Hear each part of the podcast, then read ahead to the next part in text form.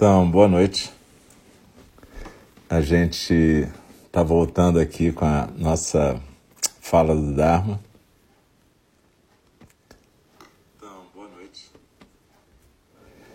E eu agradeço a quem estava na meditação e está continuando aqui.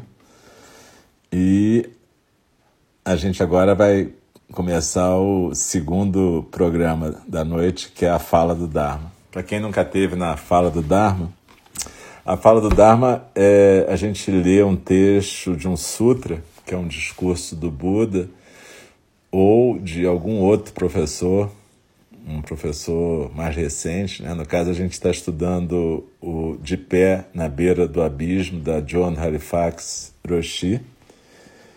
E é, Standing at the Edge, que é o título, né? E a gente lê na fala do Dharma e faz um comentário. Então, a fala do Dharma é uma forma de meditação, é uma forma de zazen. Então, não é uma palestra, uma aula, né?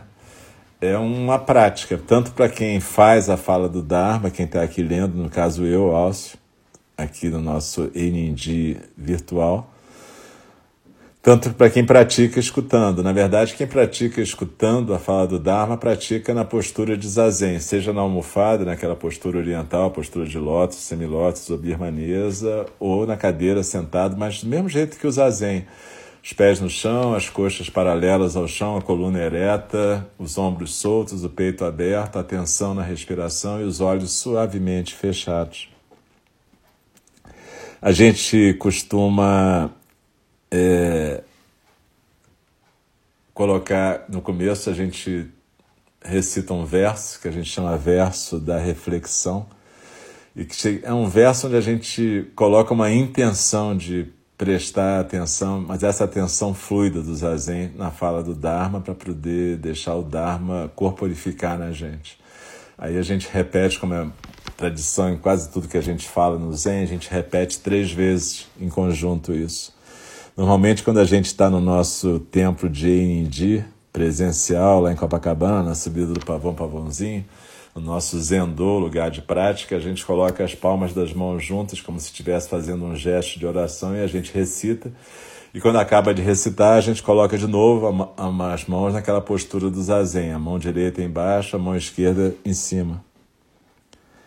Então, vamos adotar a postura do zazen, eu vou recitar no começo o verso da reflexão, aí eu leio o trecho da Joan e depois eu faço um pequeno comentário e no final a gente recita um outro verso, que na verdade são os quatro votos dos Bodhisattvas. Também são intenções, intenções de prática. Então a gente que pratica, a gente recita esses quatro, esses versos, quatro versos que são quatro intenções três vezes de novo, né? E a gente também recita com as mãos postas em prece, a gente recita juntos e no final eu recito um pedacinho sozinho, que é um verso de Dogen Zenji, o fundador da nossa tradição. Então é isso, é um pequeno ritual que a gente tem lá em Inji. Se você nunca foi, um dia a gente vai ter o prazer de estar junto presencialmente, mas a gente está junto aqui e agora. Como eu disse, a gente normalmente escolhe um lugar tranquilo, eu estou num lugar tranquilo, mas eventualmente vocês podem ouvir um cachorro latir se acontecer alguma coisa, como aconteceu durante a meditação, ou pode cair também o, o, o sinal da internet. Se cair, não se preocupe, eu vou perceber que caiu e a gente vai retomar do ponto onde eu estiver ido. Então, continua na postura, não precisa se preocupar, tá? Se preocupa só se passar mais de que 5 ou 10 minutos sem falar, porque aí pode ser que eu tenha morrido aqui também, tido infarto, algo do gênero, e aí pode acontecer isso. Mas se for uma interrupção menor, normalmente é a internet, beleza? Então vocês fiquem tranquilos, eu sou o Alcio, eu sou um dos irmãos responsáveis por NND e a gente vai dar início daqui a pouquinho. Como eu falei, a gente fica na postura de zazen e procura continuar na prática durante a fala do Dharma. A gente tenta não conversar com a fala na cabeça da gente. A gente simplesmente deixa as palavras entrarem e, e saírem, é, que nem a respiração. Tranquilo? Então, vamos embora.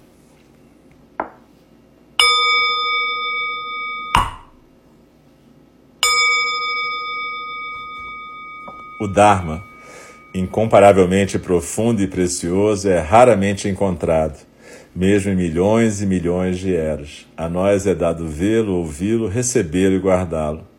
Oxalá possamos verdadeiramente compreender e praticar o significado das palavras do Tathagata.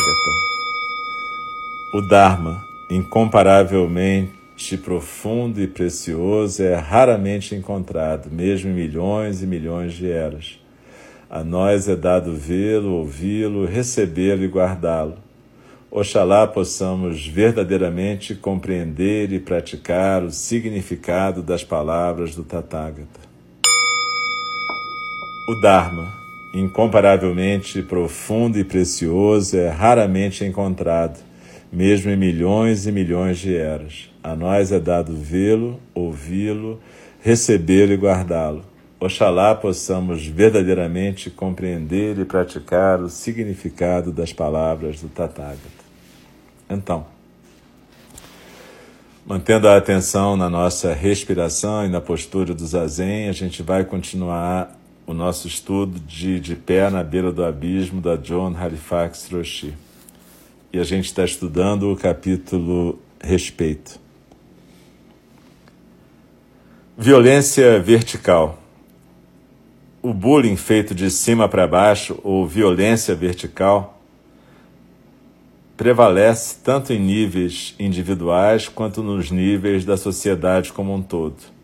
As pessoas que têm mais privilégios frequentemente tentam pôr para baixo aquelas que têm menos, através de comentários, comportamentos e políticas que reforçam estruturas sexistas, racistas, de conflito de classes, de discriminação por faixa etária e estruturas heterossexistas. O Instituto do Bullying nos ambientes de trabalho, descobriu que aquelas pessoas que não são brancas são alvos de bullying no local de trabalho em frequências bastante mais altas do que as pessoas brancas.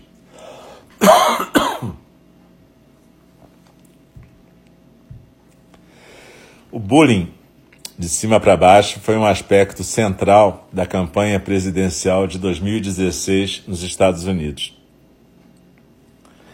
O candidato republicano zombava abertamente e desprezava outros, entre aspas, de todas as de todos os tipos: mulheres, negros, muçulmanos, pessoas com incapacidades, imigrantes mexicanos e, é claro, a outra candidata. Alguns dos seus apoiadores tomaram esse tipo de exemplo da sua campanha como uma permissão para fazerem bullying e ameaçar pessoas desses grupos, tanto durante a campanha quanto depois da campanha. Numa escola secundária no oeste do estado americano do Oregon, estudantes brancos começaram a cantar entre aspas. Construa um muro, construa um muro, fecha aspas, no meio de uma aula de física. Um pouco depois, um estudante pendurou uma bandeira feita em casa na escola, onde estava escrito: Construa um muro. É, insistindo que os estudantes de origem latina na área fossem embora. Em outros lugares, crianças muçulmanas foram chamadas de terroristas, entre aspas, membros do ISIS, entre aspas, e terroristas que carregavam bombas, entre aspas. O Centro de Estudos sobre Lei e Pobreza do Sul publicou um relatório concluindo que, abre aspas, a campanha está produzindo um nível alarmante de medo e ansiedade entre as crianças de cor e inflamando as tensões raciais e étnicas nas salas de aula. Muitos estudantes se preocupam em ser deportados. Fecha aspas. Como Karen Storr escreveu no New York Times, o bullying de cima para baixo tem consequências maiores que outras formas de bullying. Abre aspas. O desprezo expresso por aqueles que têm poder na sociedade em relação aos socialmente vulneráveis é um perigo moral muito maior que o desprezo que possa fluir na direção oposta. Fecha aspas. E ela continua. Como presidente, Trump ocupa uma posição de poder social excepcional. O desprezo estimulado por esse poder se torna muito mais efetivo e daí muito mais ameaçador para os nossos valores democráticos básicos. Fecha aspas. Minha estudante de capelania no Paia, Michelle, Michelle Rudy, trabalhou no Arizona com aquelas crianças que nos Estados Unidos são chamadas de Dreamers. São crianças que não têm documentos e que receberam proteção no governo de Obama. Ela me contou que os Dreamers estavam se escondendo com medo daquela agência de vigilância da imigração e alfândega dos Estados Unidos, que fazia raids nas suas casas, escolas e locais de trabalho. Ela escreveu, abre aspas, as crianças não querem mais ir para a escola, fecha aspas, e ela continua. Uma mãe nos contou que o seu filho não deixaria, não deixava o seu próprio quarto por três dias. As pessoas têm um medo legítimo que serão perseguidas e que as suas vidas vão ser destroçadas. Fecha aspas. Michelle foi parte de uma equipe formada para reagir a esse momento. É, abre aspas. Para começar, os Dreamers vão com suas famílias para igrejas evangélicas de brancos para expor sua condição humana e o que isso significa para eles. Isso é muito doloroso para essas pessoas, porque elas têm que mostrar a sua dor na frente das outras pessoas e diante de pessoas que frequentemente são opostas a elas, a fim de que essas pessoas possam despertar de sua ilusão. A gente vai pedir que essas igrejas defendam os mais vulneráveis, se eles forem perseguidos. Fecha aspas. O bullying pode vir também de baixo para cima. Eu frequentemente penso sobre o que, que o presidente Barack Obama encarava cada dia dos seus oito anos enquanto foi presidente, com desrespeito motivado pela raça a partir de pessoas que tentavam minar sua posição. Obama sempre falou, pelo menos publicamente, com respeito em relação a todas as pessoas. Como a primeira dama Michelle Obama disse de uma maneira que ficou famosa. Abre aspas. Quanto mais baixos eles são, mais altos nós ficamos. Fecha aspas. Como a maioria das pessoas em posições de responsabilidade e autoridade, eu tive minhas próprias experiências em ser o objeto de bullying de baixo para cima ao longo dos anos. A maior parte dos professores, como eu, vai ter alguma história dessas para contar. A primeira vez que isso aconteceu comigo foi em 76, quando eu ensinava antropologia na nova escola de pesquisa social. Eu tinha 150 alunos na minha classe. No final da sala, no, no, no, fundo da sala, havia três mulheres mais velhas que faziam comentários de desprezo em relação a mim por todo o tempo da aula. Após, tolerando, após ter tolerado esse tratamento por bastante tempo e seguindo o conselho da pessoa que dirigia o meu departamento, eu cordialmente, mas de maneira firme, convidei essas mulheres para se mover, para se mudar para a parte da frente da sala. Primeiro resistiram. Isso era Nova York nos anos 70. E era cool, bacana, você fazer bullying com figuras de autoridade. Mas eu insisti de uma maneira gentil e finalmente elas concordaram. No segundo dia, com elas na primeira fileira, parecia que a gente tinha feito algum tipo de paz entre nós.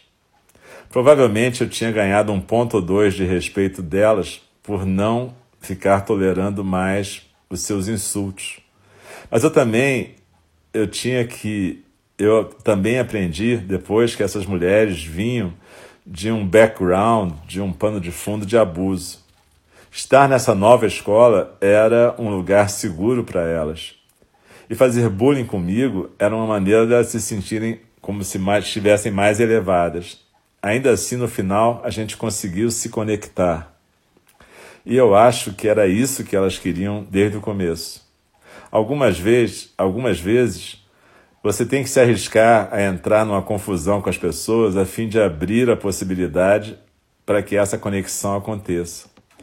Essas mulheres me ensinaram que esse bullying de baixo para cima geralmente surge do desamparo e raiva que as pessoas sentem em relação àquelas que estão no poder. E algumas vezes, equalizar esse poder pode acontecer de uma maneira bastante surpreendente. Então, a gente ouviu esse trecho da John Halifax e a gente continua sentado com a nossa respiração tranquilas e a gente certamente ouvindo a história da John sobre a campanha eleitoral americana, a gente lembrou do que acontece no nosso país. A questão da violência vertical, da falta de respeito vertical, como ela disse, é muito mais grave de cima para baixo do que de baixo para cima. E a gente está vivendo uma situação de extremo desrespeito pelas vidas humanas no nosso país. Às vezes as pessoas acham que o budismo é uma prática alienada, como se o objetivo do budismo fosse você sentar no pico de uma montanha e ficar lá meditando para entrar no nirvana e o mundo que se dane. Isso não tem nada a ver com a prática do Buda. O Buda Shakyamuni, quando despertou, ele até pensou em não compartilhar com as pessoas, não porque ele tivesse uma posição mais elevada, mas porque ele achou que ninguém ia conseguir se interessar para praticar junto com ele. E aí, mitologicamente, se diz que um daqueles deuses hindus abaixou lá, falou com ele e disse assim: pô, Buda, mas pelo menos se uma pessoa praticar não vale a pena? E aí o Buda se convenceu que sim, se pelo menos uma pessoa praticasse, já ia ter valido a pena. E aí ele foi praticar, mas a, a, a ideia do Buda é que todo mundo pudesse praticar para se libertar das suas amarras egóicas. E as amarras egóicas da gente têm a ver com desrespeito, bullying, que a gente faz com a gente mesmo e que a gente aplica em quem está em volta da gente. Então, na verdade, o Buda imaginava uma reforma social a partir de cada indivíduo se reformando a si mesmo. Mas toda vez que ele teve que se colocar numa posição de falar abertamente, socialmente contra uma injustiça, ele fez isso. Então, o budismo, enquanto prática, não é uma prática alienada de gente que quer ir para o nirvana sozinho. Na verdade, é uma prática que implica em a gente se comprometer com a prática do respeito, da empatia, do altruísmo, todas essas coisas que a John está estudando junto com a gente e vendo como é que elas podem se desvirtuar. Então, a prática do respeito é uma prática importante para a gente enquanto praticante. E, ao mesmo tempo, é importante a gente identificar os atos de desrespeito. Tudo isso que ela já falou aqui. É, desrespeito racista, sexista, por faixa etária. Todos esses desrespeitos que são tão comuns na nossa sociedade que acabam se naturalizando, como se fossem coisas naturais, mas não são. Não é natural isso, entende? E a gente às vezes, sem querer, a gente pratica isso, porque a gente não presta atenção na nossa fala, no nosso discurso, nas nossas ações. A gente nem sequer, às vezes, percebe que a gente pertence a um grupo discriminado, porque a gente, na nossa cabeça, faz parte do grupo mais bacana ou do grupo privilegiado. Né? Todo mundo no Brasil, quando tem algum privilégio, se sente mais branco mesmo quando a gente é moreno, como eu. Mas, de qualquer jeito, é, é, mesmo a gente tendo antepassados ancestrais negros e índios, a gente termina se identificando como branco, terminava antigamente. Porque isso está imbuído na nossa educação. Então, a questão do desrespeito é uma, é uma questão importantíssima. E como é que a gente lida com isso, né? A gente tem que ter firmeza para enfrentar o desrespeito quando ele vem de cima para baixo e a gente tem que ter compreensão para entender o desrespeito que vem de baixo para cima, como ela disse, que normalmente aparece a partir do desamparo, da raiva, da situação de opressão que é vivida todos os dias. Então a gente pode aproveitar esse período tão difícil da quarentena para a gente também fazer uma autocrítica, a gente se examinar. A gente examinar nossas relações, nossas relações familiares, nossas relações de trabalho, nossas relações com as pessoas que trabalham perto da gente, que desempenham funções que para nós são funções subservientes, né? E ver como é que a gente lida com essas pessoas. Será que a gente não faz bullying também? A gente fica achando que bullying é aquela coisa que só a pessoa que a gente considera como a pessoa fascista, desregulada faz, mas frequentemente a gente faz bullying também e a gente nem percebe o que é pior. Então, a nossa prática de meditação, a nossa prática budista, significa que a gente presta atenção. A gente cria um hábito de prestar atenção na gente mesmo para que a gente possa funcionar melhor na nossa coletividade, mais do que isso, para que a gente possa começar a construir uma coletividade. A gente está tendo essa chance agora. Não é fácil, porque muita gente está sofrendo fome, opressão, e nem todo mundo tem o privilégio que a gente tem de estar podendo meditar juntos. E, na verdade, isso é um privilégio e eu agradeço por isso, eu tenho gratidão por isso todos os dias. Mas isso significa também que, junto com esse privilégio, vem uma responsabilidade. A responsabilidade da gente ajudar quem está em volta da gente, concretamente, mas também ajudar quem está em volta da gente, seja do sentido mais próximo, físico, quanto no sentido virtual, a desenvolver uma capacidade de despertar, como diz o Buda. Despertar, como diz a John Halifax Roshi. Despertar para o fato de que a gente tem uma capacidade de lutar por um mundo melhor. Isso começa conosco, com a nossa prática individual, com a nossa observação, mas continua naquilo que as pessoas costumeiramente chamam de budismo engajado, para poder frisar que é uma coisa engajada. Eu, pessoalmente, nunca gostei desse nome, porque eu acho que budismo é necessariamente engajado. Mas eu entendo que a gente usa esse termo budismo engajado para reforçar essa prática. Então eu queria de novo agradecer a todo mundo que está praticando, porque a gente pratica junto e praticando junto a gente se sente mais acompanhado no meio desse distanciamento social. Mas Eningi virtual, na verdade, costuma estar mais cheio que o Eningi lá presencial ficava. Eu acho isso muito legal. A gente está criando verdadeiramente uma comunidade de prática. E, enfim, a gente tem também o Instagram, tem o Facebook do templo e a gente sempre pode se comunicar por aí e eu estou à disposição de vocês lá nesses lugares para tirar dúvidas e criar mais dúvidas e estar tá junto, tá bom? Então, que a gente possa refletir sobre essas palavras da John, refletir sobre a nossa prática nessa semana e semana que vem a gente se encontra aqui. Eu lembro que Amanhã de manhã às oito a gente tem prática com o nosso irmão Diego, Alegria do Dharma. Amanhã de manhã às oito, amanhã às oito da noite também. Sexta de manhã às oito e sábado de manhã às nove tem prática de iniciante com o nosso irmão Roberto. Então agora a gente vai recitar o ah, o final da nossa fala do Dharma, a gente vai recitar os quatro votos dos Bodhisattvas. Quem quiser recitar junto é bem-vindo. A gente une as palmas das mãos e recita, e no final eu recito aquele versinho do Dogen Zenji que sugere que a gente preste atenção nesse momento singular que é a nossa vida.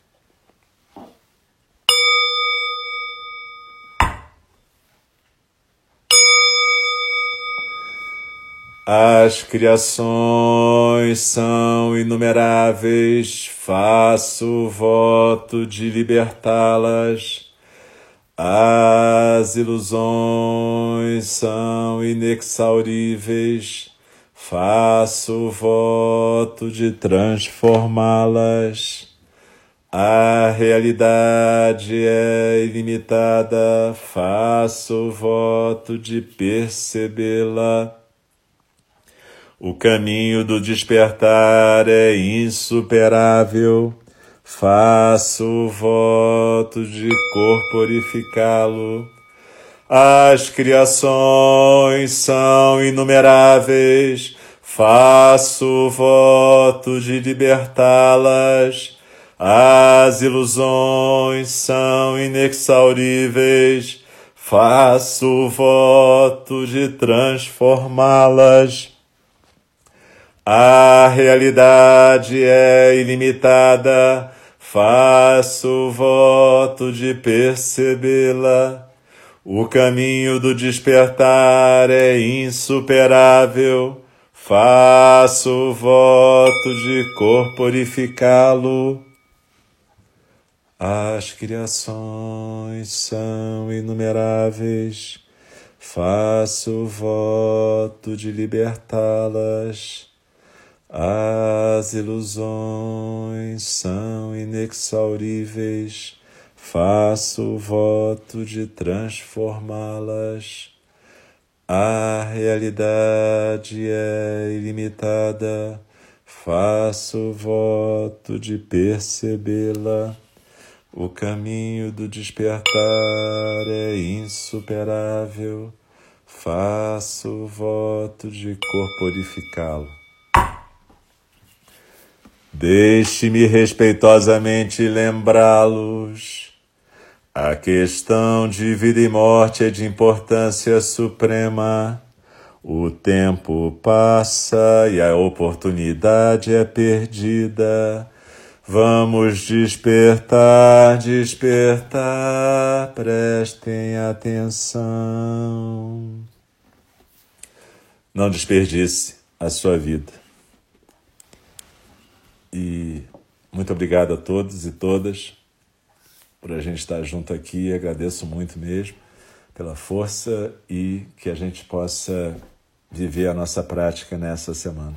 Muito obrigado.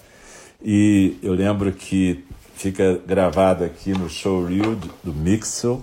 Essas palavras são complexas, mas é isso. E também fica gravado no SoundCloud. Lá no SoundCloud, em Alcio Braz aí do Sorro, no SoundCloud você tem todo, toda essa leitura comentada de Na Beira do Abismo até agora. E tem várias coisas lá, várias meditações, acho que a gente faz aqui ao vivo e as anteriores, enfim. É um prazer que vocês vão lá e possam praticar com a gente. É tudo gratuito, sempre vai ser. E a gente agradece a presença de vocês, então. Muito obrigado e até a próxima.